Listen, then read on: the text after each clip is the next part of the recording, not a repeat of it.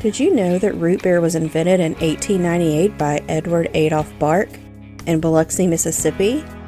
And that is where the original Barq's root beer was born. Welcome to the Lore of the South. Lore of the South.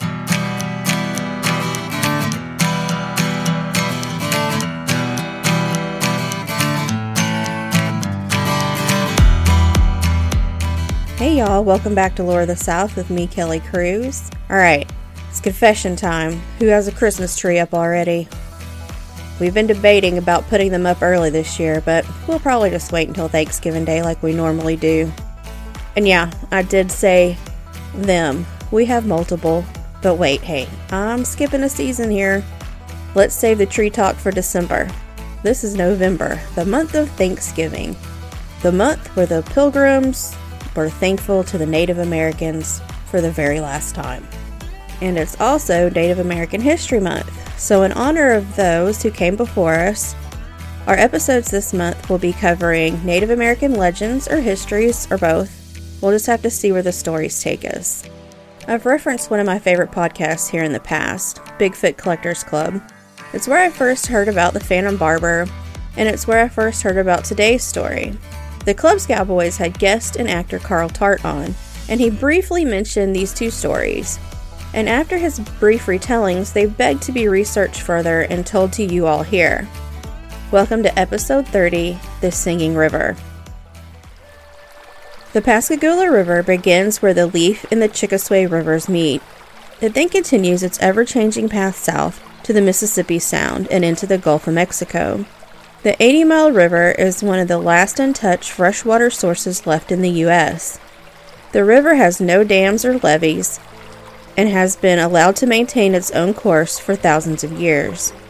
Along the banks of the river, there is a hum or a buzzing. Some say it even sounds like a flute at times. And that is why it's known as the Singing River. Sight is considered a natural phenomenon, of course, but have never been able to explain where the sound comes from. This rich riverland was the home of several bands of Native Americans, including a small tribe that both the river and city were named for, the Pascagoula, whose name literally translated into bread eaters. They believed themselves to be, if not the first people of the area, then amongst its first. Their folklore speak of how the first men crawled from both the sea, which we now know as the Gulf of Mexico, which is only a few miles to the tribe's south, or from the Pascagoula River itself. They say that the first men climbed from the waters and then laid themselves on the land to be baked and dried by the sun until they hardened into their human forms. They never forgot that they were a people of the water and were said to worship a mermaid like deity. They lived well from the land and the waters that they had come from. They farmed, hunted, fished, and lived a peaceful existence. That is until a white man, was seen approaching the village carrying a black book. The man had come to lead the Pascagoula away from their old beliefs and to follow the words from the book he carried. The people would sit and listen to the tales the pale man told them, and some began to turn away from the old ways. When this began to happen, it must have awoken and angered their ancient mermaid from her slumber. For she rose from the water on top of a geyser like blast that formed a wall of water and began to sing a song so sad and captivating that her people all joined hands and began to sing along with her. With each phrase, the tribe took steps closer and closer to the river's edge, until they were all, every one of them, man, woman, and child, were enveloped in the waters and drowned, leaving the white priest in blank faced horror on the shores. The Pascagoulas may have all lost their lives that day, but their spirits would remain free and unbound by the white man's book. And since then, on a calm night, if you venture down to the water's edge, you can still hear their singing.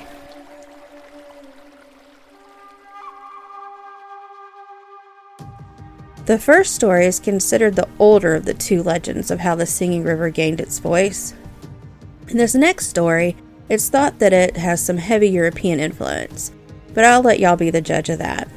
Like in the previous story, the Pascagoula were known as a peaceful tribe.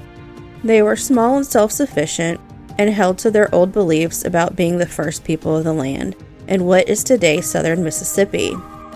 A bit to the north of the Pascagoula lived the Biloxi, a tribe whose names translated into first people. They were a much larger band, more warlike and very territorial. They also held the belief that they were the first people. Despite the two tribes' differences, they lived in general peace for generations. Until the chance meeting of Pascagoula's young chief, Altama, and the Biloxi princess, Anola. Upon hearing the young woman singing alongside the river, Altama fell instantly in love with her, but Anola was already betrothed to a chieftain of her own tribe, though she was against the match. The pair would meet secretly along the river's edge until one day Anola agreed to come away with Altama to his village and be his wife. The prince's absence was noted almost immediately amongst the Biloxi. Her scorned betrothed was so incensed by Anola's betrayal he mounted a war party to either retrieve his would be bride or kill her and her new people.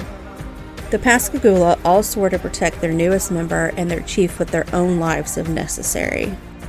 But the Biloxi forces way outnumbered them, and they knew a fight would be hopeless. They all would be tortured, slaughtered, or enslaved, and rather than face that horrible fate, the tribe, all as one, joined hands on either side of Chief Altama and his bride Anola chanted their death songs, and walked into the dark waters of the river that was named for them until they all disappeared. And it is thought by many today that that is where the humming song of the Pascagoula comes from. It's the death song from all of those who died for love on that day long ago.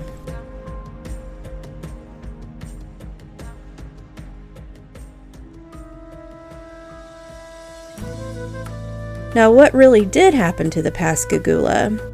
With the invasion or settlement of the Europeans in the area beginning as early as the late 1600s, many tribes were eradicated by diseases.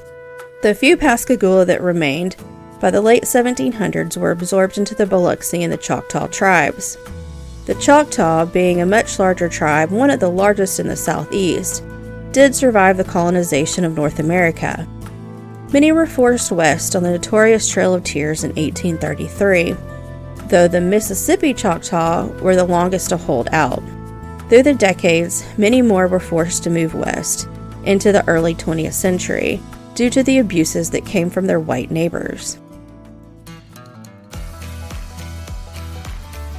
Alright, y'all, that was the sorrowful tale of the Singing River. While researching this, I found that Pascagoula really holds to their local legends. They have numerous places named the Singing River, everything from a hospital to a yacht club. It's nice to see a community that keeps history alive in even such a simple way. I also stumbled upon a song by Kenny Roberts from 1967 called The Singing River. I'll include it in the show notes for y'all to give a listen to. Hmm. Oh, what should we recommend this week? I really need to start a list of these things I've mentioned here because I can't keep up anymore. How about the Box Oddities podcast? I don't think I've mentioned them. They are rated E for explicit, so listener beware. But if you like weird and sometimes obscure stories, I think you'll enjoy Kat and Jethro. They are a husband and wife team that take turns telling each other bizarre tales. And if you do give them a listen, tell them Kelly from Lore of the South sent y'all.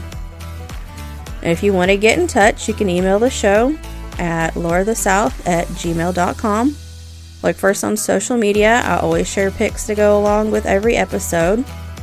And we're back on our regular schedule of every other week. So we'll talk to y'all next time on Lore of the South.